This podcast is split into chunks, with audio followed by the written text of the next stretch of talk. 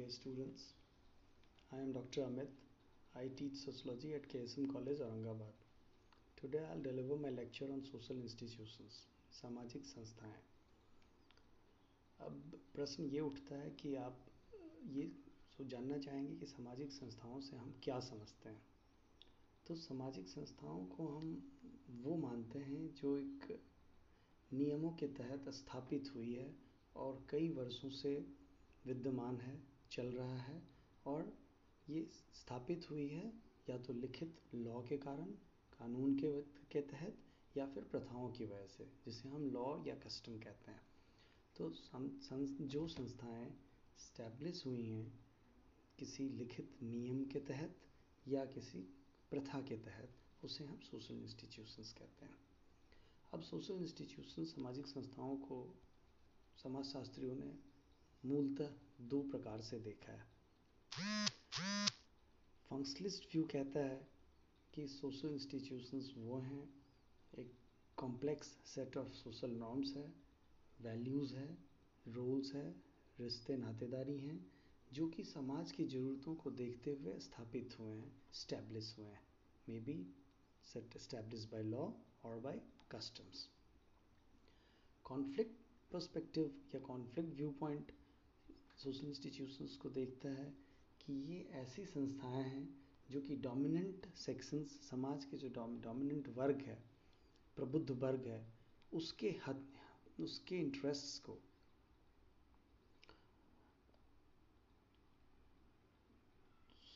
Solve करने के लिए बनाया गया है।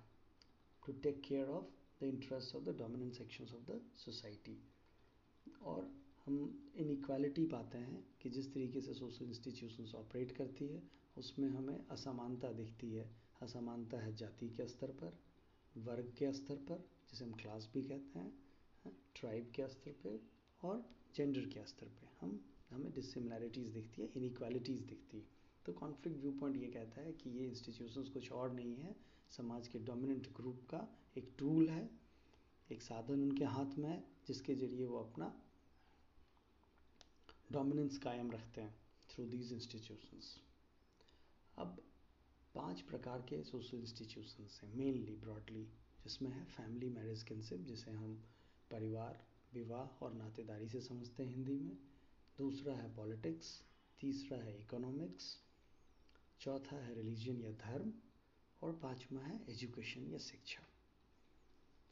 सोशल इंस्टीट्यूशंस को बेसिकली हम एक किसी इंफ्रास्ट्रक्चर या बिल्डिंग के तहत नहीं जानते हैं। ये बेसिकली एक सिस्टम है, एक सेट ऑफ़ रूल्स है, एक नॉर्म्स है वैल्यूज़ है फोकवेज है, ये सब सोशल इंस्टीट्यूशंस के पार्ट हैं। और जिस तरह से समाज चलता है, समाज का सुचारू रूप से चलने के लिए जिन चीज़ों को एक सेट किया गया, स्थापित की गई है, उनमें वही स्थापित चीज़ों को मेनली हम ये सोशल इंस्टीट्यूशंस के नाम से जानते हैं। अब आते हैं हम परिवार पे, जो कि पहला हमारा सोशल इंस्टीट्यूशन है और मोस्ट माइक्रो है, सबसे छोटे स्तर का लघु फॉर्म का इंस्टीट्यूशन है, वो है परिवार फैमिली अब फैमिली हम सब फैमिली में बिलोंग करते हैं, सभी फैमिली से आते हैं तो हम देखते हैं कि हमारा परिवार या तो माता पिता और भाई, हमारे भाई बहनों से है, बनता है, वैसे परिवार को हम न्यूक्लियर फैमिली कहते हैं. कई बार होता है कि हम अपने अंकल ऑन आंट और बाकी सदस्यों के साथ रहते हैं, जिसमें कि दादा हैं, दादी जी हैं मम्मी हैं, पापा हैं भाई बहन हैं, कुछ उनमें से कुछ कुछ का मैरिज भी हो गया है, कुछ अनमैरिड हैं तो ऐसे परिवार को हम जॉइंट फैमिली कहते हैं। ब्रॉडली, फैमिलीज़ तीन तरीके होती है, न्यूक्लियर है, जॉइंट है, एंड एक्सटेंडेड एक्सटेंडेड फैमिली है कि आप मम्मी हैं, पापा हैं या आप हैं, आपके मम्मी पापा हैं और आपका एक भाई है जिसका मैरिज भी हो चुका है, वो भी हो सकता है काइंड ऑफ़ या दादा दादी हैं और आपके मम्मी पापा और आप हैं। तो ये भी एक्सटेंडेड फैमिली है। इसके अलावा हम जानना चाहते हैं कि मैट्री लोकल और पैट्री लोकल दो प्रकार का फैमिली होता है। मैट्री लोकल को हम हिंदी में कहते हैं मातृ स्थानिक और पैट्री लोकल को हम कहते हैं पितृ स्थानिक मतलब मैरिज के बाद लड़का अगर चला जाता है अपने घर में रहने के लिए, जो ब्राइड को लेके तो उसे हम कहते हैं पैट्री लोकल लेकिन मैट्री लोकल वो है जिसमें कि लड़का खुद ही लड़की के घर में रहने लगता है। ब्राइड जो है, ग्रूम ब्राइड के घर में रहने लगे तो that is called matrilocal family. अब हम आते हैं विवाह पे marriage which which is also social institution तो विवाह कितने प्रकार के होते हैं? तो हम देखते हैं विवाह मोनोगैमी है या पॉलीगैमी है? मोनोगैमी है एक का एक के साथ। पॉलीगैमी है, एक का एक से अधिक से मैरिज एक हस्बैंड कई वाइफ एक वाइफ कई हस्बैंड अब पॉलीगैमी दो प्रकार के होते हैं पॉलीगाइनी एंड पॉलीएंट्री पॉलीगाइनी वो है, जिसमें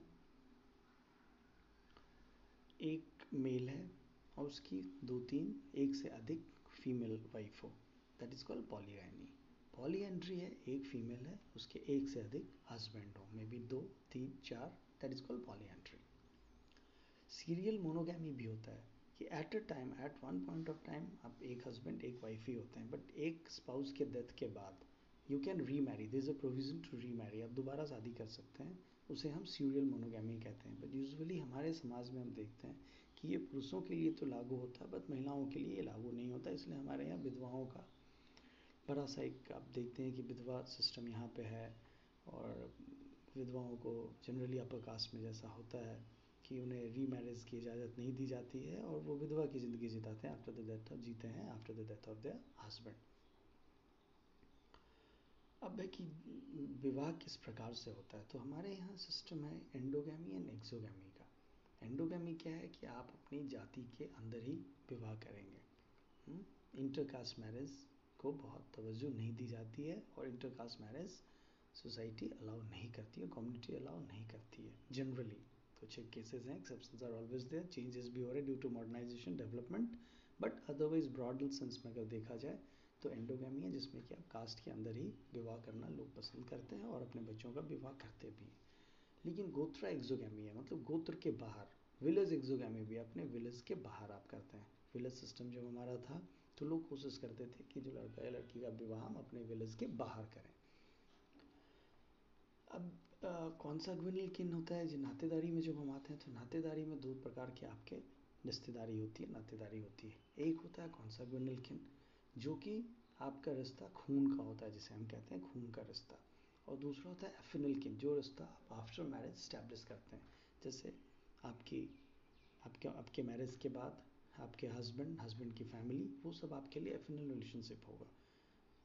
बट जिस फैमिली में जहाँ आपका जन्म हुआ है जैसे आपकी बहन, आपके भाई, इन सब के साथ आपका कॉन्सागुनल रिलेशनशिप है जो खून का रिश्ता है, जिसे हम ब्लड रिलेशनशिप कहते हैं। अब हम दूसरे सामाजिक इंस्टीट्यूशन पे आते हैं जो कि प्रोमिनेंट है, वो है पॉलिटिक्स पॉलिटिकल इंस्टीट्यूशन या पॉलिटिकल संस्थाएँ क्या हैं? ये बेसिकली कंसर्न है या इसमें हम जानते हैं कि किस तरीके से पावर का डिस्ट्रीब्यूशन होता है समाज में? पावर का यूज़ किस प्रकार से होता है? पावर हम्म? बेसिकली क्या है? पावर वो है कि इट्स एक्सरसाइज है कि कोई अपने मन को, मन की बात या अपनी चीज़ों को मनवा सके औरों से।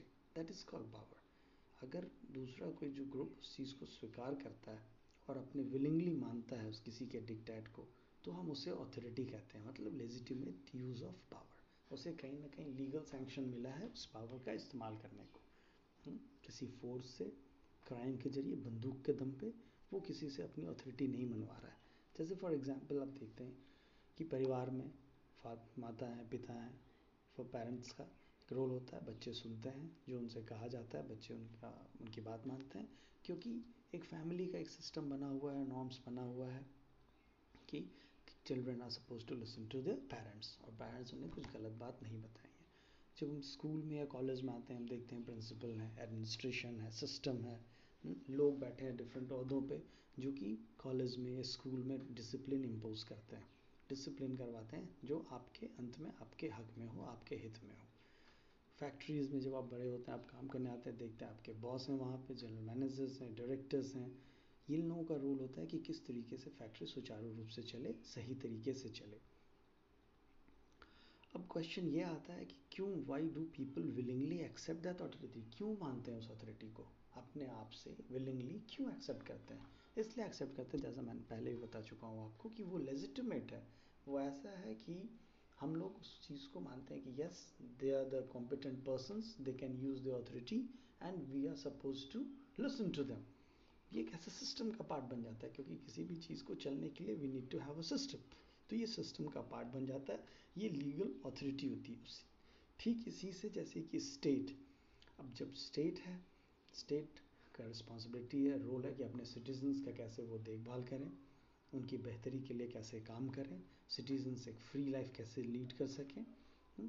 अब स्टेट को भी देखने का दो अलग अलग नज़रिया है फंक्शनलिस्ट व्यू पॉइंट फिर कहता है कि स्टेट है basically it represents the interest of all sections of society समाज के जितने वर्ग हैं, जितने ग्रुप हैं, सभी के हित में फैसला लेती है, सभी के हकों का, सभी के ज़रूरतों का ध्यान रखती है स्टेट तो ये समाज का सुचारू रूप से ग्रोथ होता है जब स्टेट फ़ंक्शन करती है और इसलिए स्टेट का रहना बहुत ज़रूरी है on the other hand conflict perspective से देखते हैं कि स्टेट फिर से रिप्रेजेंट करता है किसी डोमिनेंट सेक्शन के इंटरेस्ट को डोमिनेंट लोगों को हुँ? हम्म, इनके इंटरेस्ट को स्टेट एक टूल है एक एक वेपन है उनके हाथ में to represent the interest of the dominant group अब स्टेट के साथ क्या है? सिटीजनशिप राइट्स जुड़ी होती है। सिटीजनशिप है कि हम सब नागरिक हैं।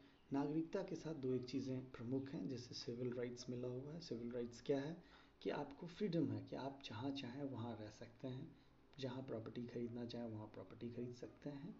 आप you free to speak free to practise your religion जो जिस धर्म का आप पालन करना चाहें आप कर सकते हैं। कुछ एक राइट्स दी गई है सिटीजन्स को, जो कि सिविल राइट्स है। उनका अधिकार उस उन, उनके उन अधिकार से उन्हें कोई भी वंचित नहीं कर सकता। इसी प्रकार से पॉलिटिकल राइट्स होती है कि वो they are free to participate they have a right to participate in elections hold office अब सोशल राइट्स पे हम आते हैं। सोशल राइट्स पे उन्हें दिया गया है कि जिस तरीके से इकोनॉमिक वेलफेयर के स्टेट की रिस्पॉन्सिबिलिटी बन जाती है कि लोगों का देखें कि कहीं कोई गरीब है तो how come state pitch in and help those people welfare measures कैसे ले सकता है? स्कीम्स कैसे चला सकता है? डेवलपमेंट स्कीम्स वेलफेयर स्कीम्स कि उनके सिक्योरिटी के लिए, उनकी बेहतरी के लिए उनके इकोनॉमिक एंड सोशल वेलफेयर के लिए किस प्रकार से गवर्नमेंट पिच इन कर सकती है हेल्प कर सकती है तो वो सब आता है सोशल राइट्स के तहत। अब हम आते हैं ये जानने के लिए कि क्या सोशलॉजिस्ट बस इसी से रुक जाते हैं? क्योंकि ये तो पॉलिटिकल या पॉलिटिकल साइंस का भी डोमेन में इन चीज़ों पे चर्चा होती है, जिस पे अभी मैं बात कर चुका हूँ। As a sociologist what we are interested to look at as a sociologist हमें ये देखना है कि पावर रिलेशनशिप्स अगर पावर है किसी के पास तो किस ग्रुप के पास है? Who is enjoying power is the power relative is it absolute और डिस्ट्रीब्यूशन ऑफ़ पावर क्या इगैलिटेरियन वे में है? हुँ? और वाकई में जिस तरह से जो कॉन्फ्लिक्ट पर्सपेक्टिव जिस तरह से टारगेट करती है कि it takes care of the interest of the dominant group is that so is it really taking care of the interest of the dominant group तो इन चीज़ों को हम देखते हैं एज ए सोशलॉजिस्ट हमें देखना है कि डिस्ट्रीब्यूशन ऑफ़ पावर किस तरीके से caste class communities race language religion इन चीज़ों से इन्फ्लुएंस तो नहीं होता है या नहीं है? So we have to examine this as a sociologist अब हम आते हैं तीसरे सोशल इंस्टीट्यूशन में, वो है रिलीजन धर्म एज ए सोशलॉजिस्ट जब हम रिलीजन को देखते हैं तो हमारा जो देखने का जो तरीका है जो हमारा नज़रिया है वो डिफरेंट है थियोलॉजिकल स्टडी से या रिलीजियस स्टडी से। ये कोई धार्मिक स्टडी नहीं है। हम देखते हैं कि रिलीजन समाज में किस तरीके का रोल प्ले करता है। किस तरीके से लोग प्राइवेट लाइफ में रिलीजन प्रैक्टिस करते हैं और इसका सोशल लाइफ में पब्लिक डोमेन में किस तरीके का इम्पैक्ट है। रिलीजन स्टेट को कैसे इन्फ्लुएंस करता है? स्टेट रिलीजन से कैसे इन्फ्लुएंस होता है? सो so, इन चीज़ों पे जब हम स्टडी करते हैं तो ये रिलीजियस इंस्टीट्यूशन की स्टडी कहलाती है अ सोशलॉजिस्ट। हम देखते हैं कि सम कॉमन कैरेक्टरिस्टिक्स है सभी रिलीजन में, जैसे set of symbols rituals ceremonies है बिलीवर्स हैं, मानने वाले, सभी धर्म को मानने वाले लोग होते हैं। जब तक मानने वाले नहीं होंगे, धर्म एग्जिस्ट नहीं करेगा। हिंदू हैं तो हिंदुज़म को मानने वाले लोग हैं। इस्लाम है, इस्लाम को मानने वाले लोग हैं। चूँकि मानने वाले लोग हैं, इसलिए वो धर्म एग्जिस्ट करता है। तो ये आप अक्रॉस सभी धर्म में देखेंगे कि उसको बिलीवर्स है, मानने वाले लोग हैं। प्रमुख सोशलॉजिस्ट एम एल रखाइम ने उसे डिवाइड किया है रिलीजन को देखा है सेक्रेड एंड प्रोफेन के टर्म्स में कि जो चीज़ें रिलीजन रिचुअल्स इन सब चीज़ों के टर्म में आता है, वो सेक्रेड है और बियॉन्ड रिलीजन जो चीज़ें आती हैं, जो हमारे रोज़मर्रा की ज़िंदगी में आता है, हमारा खाना, उठना, बैठना, ये सब चीज़ें प्रोफेन के डर में आती हैं। मैक्स वेबर एक another important sociologist famous sociologist है क्लासिकल सोशलॉजिस्ट वो देख रहे हैं कि किस तरीके से रिलीजन हमारे इकोनॉमिक लाइफ को प्रभावित करता है। किस तरीके से रिलीजन इकोनॉमी को कंट्रोल करता है या इन्फ्लुएंस करता है? उन्होंने अपनी बुक लिखी है Protestant ethic and the spirit of capitalism उसमें बताया कि कैल्विनिज्म एक ब्रांच है प्रोटेस्टेंट एथिक्स का। कैल्विनिज्म किस तरीके से इन्फ्लुएंस करता है? किया है ग्रोथ ऑफ़ कैपिटलिज्म को। वहाँ एक थिंकिंग ये है कि आप जो भी काम करते हैं, वो कहीं ना कहीं गॉड के खाते में जाता है।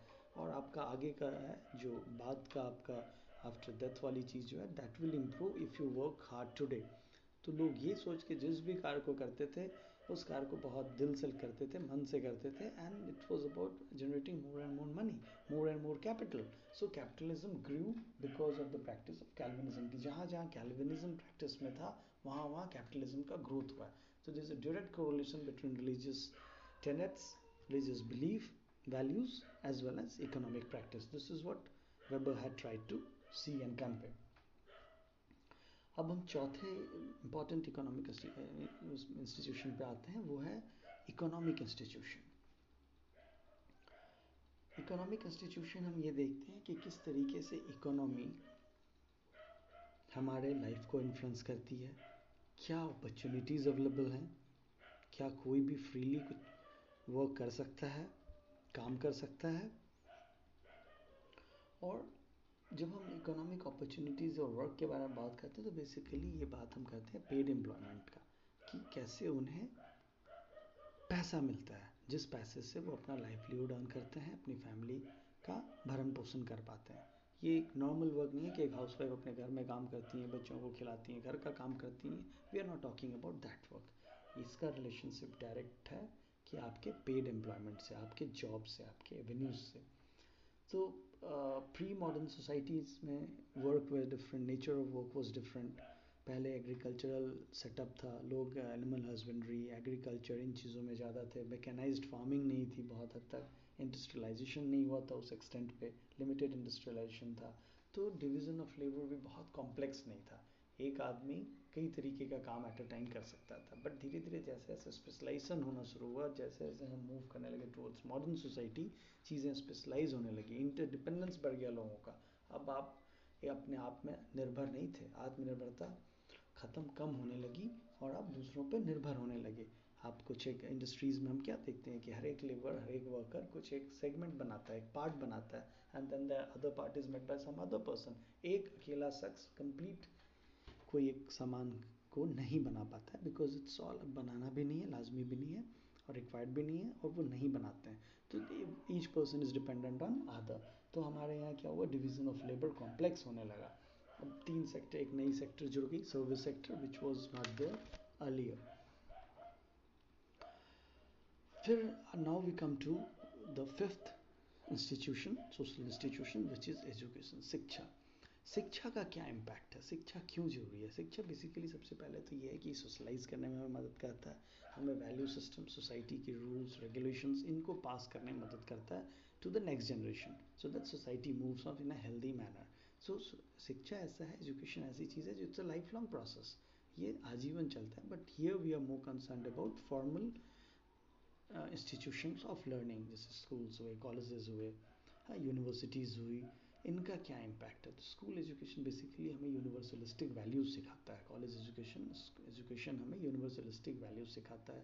प्रमोट्स यूनिफॉर्मिटी जब एक जैसे ड्रेस में आप आते हैं सभी लोग irrespective of caste class religion creed सभी एक यूनिफॉर्म में आते हैं तो एक इक्वालिटी आता है। एक माहौल उस तरीके का बनता है कि एक ही टीचर सभी को पढ़ा रहा है एक नॉलेज डिसमिनेट कर रहा है सभी को मिल रहा है। हुँ? हम्म, किसी से कोई डिफरेंस नहीं है। कोई भेदभाव नहीं मेंटेन किया जा रहा है। इन सब चीज़ों से आप भी समाज में जाके एलिटेरियन वैल्यूज़ को आप सीखते हैं कि किस तरीके से हम सब मिलजुल के रह सकते हैं और डिफरेंस डिस्टिंक्शंस और डिफरेंसेस कम करता है। पर्पस इसका वही है। डर्कहैम कहता है कि apart from creating a child और preparing a child for occupation occupation special occupation afterwards ये सोसाइटल वैल्यूज़ को भी इंटरनलाइज करने में मदद करता है बच्चों को और कम्युनिटी को भी हेल्प करता है एज अ टूल कि किस तरीके से वो बच्चों के अंदर सोसाइटल वैल्यूज़ को डाल सकें। फंक्शनलिस्ट पर्सपेक्टिव भी वही है जो डॉकहेम का पर्सपेक्टिव है कि एजुकेशन मेंटेन करता है रिन्यू करता है सोशल स्ट्रक्चर एंड कल्चर को ट्रांसमिट करता है from generation to generation Marxist perspective on the other hand दूसरे तरीके से देखती है, वो अगेन स्कूल को देखती है कि ये एक मैकेनिज्म है। Again it's a tool to divide and create inequality between the people haves and have nots का फ़र्क उन्हें दिखता है। एक इस जो करिकुलम होता है हाँ जिस तरीके से इम्पार्ट की जाती है एजुकेशन सिस्टम है अपने आप में, ये सब कहीं ना कहीं डोमिनेंट सेक्शंस और डोमिनेंट ग्रुप के इंटरेस्ट को ध्यान में रख के प्रिपेयर किया जाता है। करिकुलम डिज़ाइन की जाती है ताकि जो सबॉर्डिनेट ग्रुप्स हैं, जो हैव नॉट्स हैं they continue to remain have nots they become they become pessimist and they become followers. So it's a, it's an attempt to create followers by the dominant section of the society. So marxist perspective इस तरीके से देखती। ये topic social institution बहुत ही interesting है। उम्मीद है कि ये टॉपिक आप लोगों को पसंद आएगा। आप आपस में चर्चा भी करेंगे डिस्कस भी करेंगे। And in case you find any trouble so please get back to me thank you